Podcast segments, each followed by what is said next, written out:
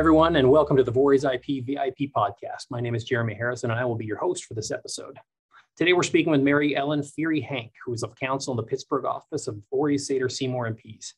Mary Ellen and I will be discussing intellectual property due diligence, and Mary Ellen will address topics such as the importance of involving IP counsel in due diligence, handling trade secrets and legal opinions in due diligence, and general advice to companies that want to make an IP portfolio more appealing to potential purchasers or investors.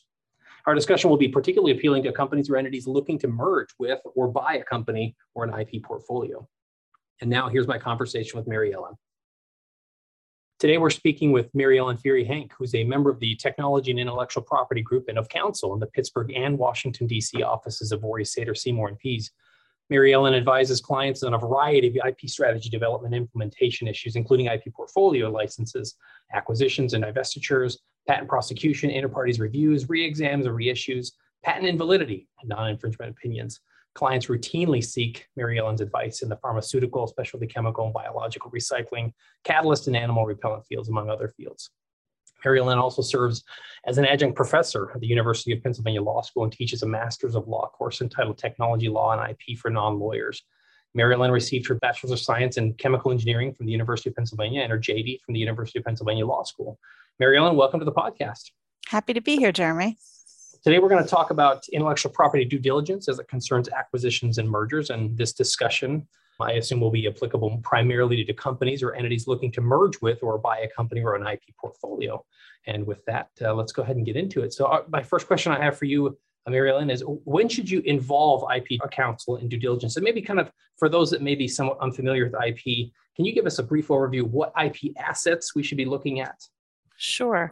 So IP assets typically are patents, patent applications, trademarks, copyrights, trade secrets, anything that kind of falls generally within that area. I typically tell people that if you are in an acquisition that has really any valuation based on intellectual property, you pretty much want to have an IP counsel engaged from the beginning.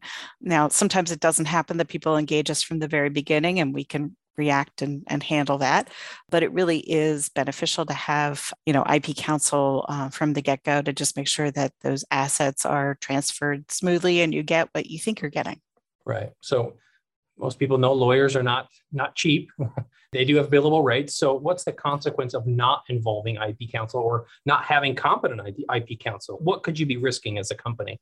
Right. Well, there was actually something in the news a while ago about an acquisition that I was not involved in, but an acquisition by Volvo of, I think it was an entity, a Rolls Royce entity. And Volvo thought that they were acquiring the trademark rights to sell cars under the Rolls Royce name. However, they didn't realize and did the deal. And what the license for the Rolls Royce trademark said was if the deal happened, the Rolls Royce trademark rights went away automatically. So, you know, this was a very expensive mistake. Volvo thought that they were going to be able to sell cars under the Rolls Royce name and, and couldn't. Um, and I, I don't you know know who represented either side but i know that you know that was sort of a nightmare scenario because the parties did not expect that to happen at the end of the deal and had to be you know hopefully corrected but i'm sure with at great cost yeah so it's uh better to be safe than sorry if you will and uh, yes attorneys do cost money but in cases like that which could be unique it's definitely worth the money and definitely worth abating the risk moving on so if, if you're an entity that wants to acquire intellectual property how do you recommend proceeding with ip due diligence Right. So um, again, you know, if you know that IP is going to be part of what you are acquiring, you're going to want to engage IP counsel. They're going to immediately give you an IP checklist of things that you want to see, a list of questions that you'll give to the other side saying, you know, all these things that you'd like to see. What'll happen is there'll be typically a data room. In the past, it was a physical data room.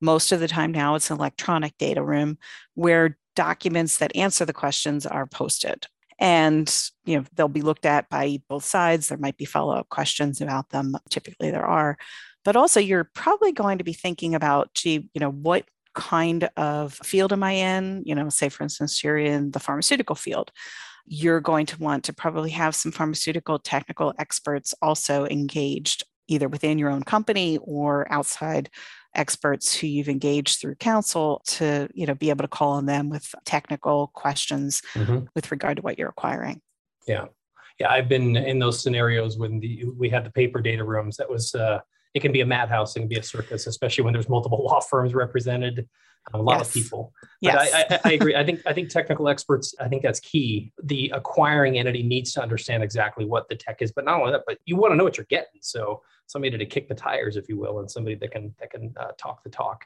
Right. So let's change gears to the other side. As the company being acquired or, or the IP portfolio being acquired, how can you be ready? Yeah, and I, I, think this is a really good question because this is something that you're going to want to have set up from the get go if you ever think you might be in a position where you would be acquired or have part of your portfolio be acquired. You're going to want IP counsel involved in really any instance where IP is involved, like you know, patent applications, trademark applications, setting up trade secret policies, going through and, you know, are there copyright issues? And then also things that have to do with your employees. I mean, what are your employee agreements saying? Are there non competes? Are there confidentiality provisions? What about agreements with third parties, keeping things secret? So there's a lot that you want set up from the get go so that the IP assets don't inadvertently go away from you. And sort of if you have a good IP program, that's going to go a long way to being ready for that due diligence t- checklist from the acquirer. Right. Yeah. Each of those things will make your portfolio more appealing. How about quantity or the size of an IP portfolio? Um, when you compare it against the quality, is that something that makes makes a, an IP portfolio more appealing? Yeah, it really depends um, on what the acquirer is looking for. I would say most of the time there's going to be, you know, somewhat of a targeted, we know we need this particular part of the IP that's really, really important, either for current products or um, research development that you see coming down the pipeline.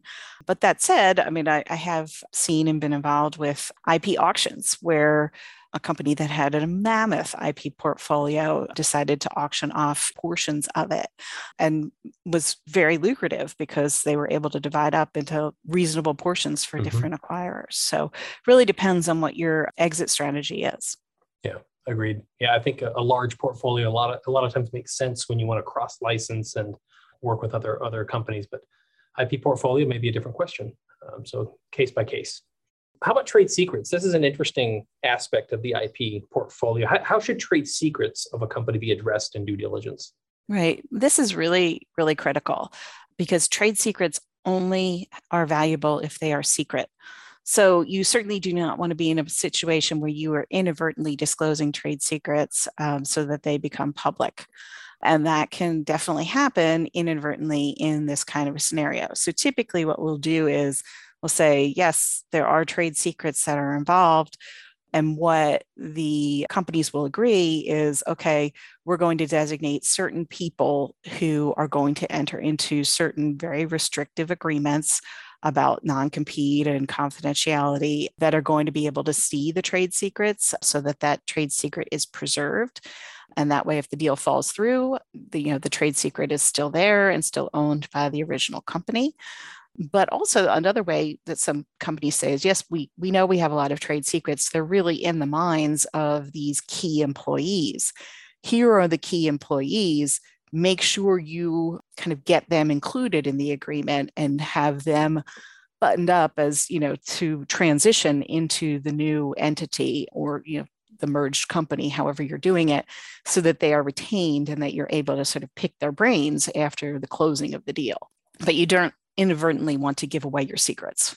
Right, right. So we're looking at non-competition or sorry, confidentiality, possibly non-competition requirements. What is a, a common way that the trade secret could be disclosed in, in these proceedings? Do you, do you have an example you give us? Well, sometimes you'll end up with someone who's who you know, was very excited to to do the deal, and they, you know, wanted to let you know that, well, in addition to what they have patented or have pending in the patent applications that you've seen, they have all this other greatest thing that they want to tell you about, and you really want to be very careful to control that person and make sure that that um, situation they're only talking to the people who are in that agreement right. with the company to make sure that it's not an inadvertent disclosure and therefore no longer secret. And the value that you derive from your trade secret then um, goes away. Goes away real fast. Good advice. Another aspect of IP portfolios are opinions, legal opinions that are drafted by, by counsel. How, how should patent opinions, we're talking freedom to operate, invalidity, et cetera, how should those be addressed during the due diligence proceedings? Right. This is a big deal because opinions are privileged documents. Um, and we're really talking about written opinions here. And the idea is, is that you would get an opinion from counsel and it would be addressed to a specific entity. And that would be considered privileged. It would not be discoverable in litigation generally, unless you decided to offer it in the situation where maybe you were trying to combat a, a, um, a determination of willfulness.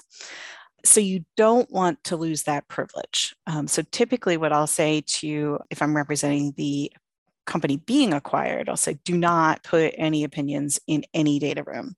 If they have a question about opinions, you can answer, you know, yes, we have opinions or no, we have opinions, but we're not giving them to the other entity because you're not in privity with that other entity. If I'm representing the acquirer, I might have some general factual questions. Did you do any searching? Have you rendered any opinions? But I don't want to know the details, I don't want to break that privilege because if the deal goes through and I am now in privity with that opinion, I may want to use it or I might not. And I want to keep that decision and it's my privilege to keep or not, depending right. on you know the scenario I'm in. Yeah, so you're looking, you want to maintain privilege because it's mutually beneficial in the Correct. event that you actually acquire this portfolio, this uh, IP. So you want to maintain that privilege. Correct. Okay. How, how about IP searching uh, when it comes to searching for patentability, non infringement, and invalidity of, of intellectual property? Should the acquirer do their own searching? Typically, I recommend that um, IP searching is done either in house at the acquirer's IP department, but more likely, you know, the outside counsel will either do it or have a third party search firm do patentability or non infringement invalidity for the key pieces of the IP portfolio. But that said, you know, sometimes there's a time restriction, sometimes there's a money restriction, um, and sometimes the deal just doesn't um, isn't big enough to support spending that kind of money. But in an ideal situation, it'd be great because then you know what you know as much as possible of what you're walking into. Right. It's kind of like I mean, I would I would make it similar to buying a car. You want to you want to make sure you know you know what kind of gas mileage it gets. You know if it, the car is used, you know the, its history and things like that. I think that's a pretty smart idea to do your own IP searching to make sure you know what you're getting uh, right uh, beforehand. And it doesn't always happen, but if you can, I think it's a good idea. Yeah. All right. How about um, some pitfalls? What are the most common pitfalls you see when IP is acquired?